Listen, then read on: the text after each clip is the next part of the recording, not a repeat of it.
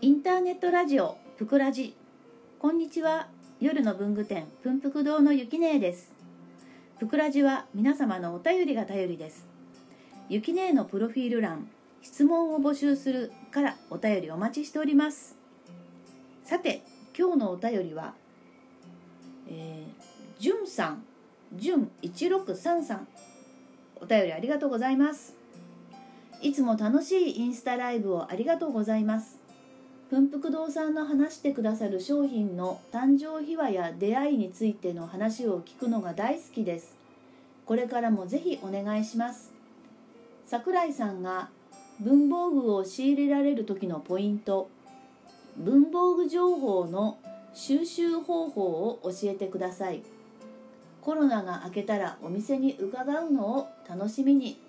しています。お便りありがとうございます。あインスタライブありがとうございます。見てくださって。うん。あのインスタライブを始めたきっかけっていうのが実は水玉さんで水玉さんが、えー、3月に、えーと、弊社の封筒のマスキングテープを水玉さんのインスタライブで紹介してくださったんですね。でその時に今までインスタグラムはずっとやってたんですけど私はどうしてもツイッターの人間なんでツイッターにばっかり力入れていてそんなにインスタグラムっていうのは力入れてなかったんだけどインスタライブっていうのを初めて見てあこんなこんなメディアがあるんだっていうのを初めて知ったんですね。そこからああインスタライブって直接ファンの方とお話ができるし伝えることができていいなって羨ましくなって4月1日から始めましたインスタライブ。ねなんかね最初はねあの、まあ、今でもそうですけどね画像が凍ってしまったり固まってしまったりね途切れてしまったり本当に皆さんにご迷惑をかけつつ日々反省しながら、えー、w i f i を変えたりえー、端末を変えたりいろいろして、えー、やってます。おかげさまで最初は平均視聴者数が40人ぐらいだったのが今はだいたい140人ぐらい平均見てくださってます。本当やっててよかったな。励みにもなってます。皆さん本当にありがとうございますね。その中のお一人なんですね。純163さんはね。えー、っとそうですね。商品の誕生秘話や出会い。あの文具ってあのただ置いてあるただこう売る売るのもいいんですけど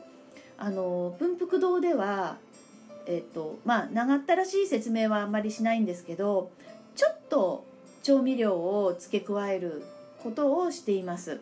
私がどうしてこのあの文具を仕入れたかったかっていうワンポイントをちょっと説明します。例えば消しゴムだとこのある消しゴムだとしたらこれねここ持つところがねこうボツボツしててね滑りにくいんですよとかねそういう感じで。そうするとあえ気が付かなかったなんて言ってね。で、えー、便利ですねなんてそこからちょっとこう話があの話が弾んだりとかします。ただ物を売るだけではなくてちょこっとパパパッと調味料をかけることによってお客様がその文具を使ってくれるんじゃないかなって。それで、えー、まあお店では誕生秘話というところまではいかないんですけどあの出会い私のそのこの文具の出会いをお話ちょっとしてますね。うん。文房具を仕入れられる時のポイント。えっとこれはえっと、文福堂の商品は文具はどこで仕入れているかというと文具問屋さんで仕入れているのとあと直接メーカーさんから仕入れているのと2通りあります。それで文具問屋さんから仕入れる場合は、えっと、年に何回か文具問屋さんが開催する、えっと、文具メーカーさんがあれは70とか100社ぐらい集まってるかな？文具の見本市があるんですけどそこで文福堂にぴったりの文福堂に合う文福堂らしい文具を、えー、見に探しに行きます。そして仕入れているのがほとんどです。あと,、えーと、直接仕入れさせてもらってるっていうのは、えーと、定番品ですね。定番品とかあとそのうんとベンチャーでベンチャー文具メーカーさんとは、えーと直接取引をさせていただいていますね文具文房具情報の収集方法を教えてくださいって言うんですけどあの私はですね、えーと、今まで、えーと、自分のお金で、えーと、文房具の雑誌を買ったことはないんですね。えー、ということは、えー、私は月刊誌やムックの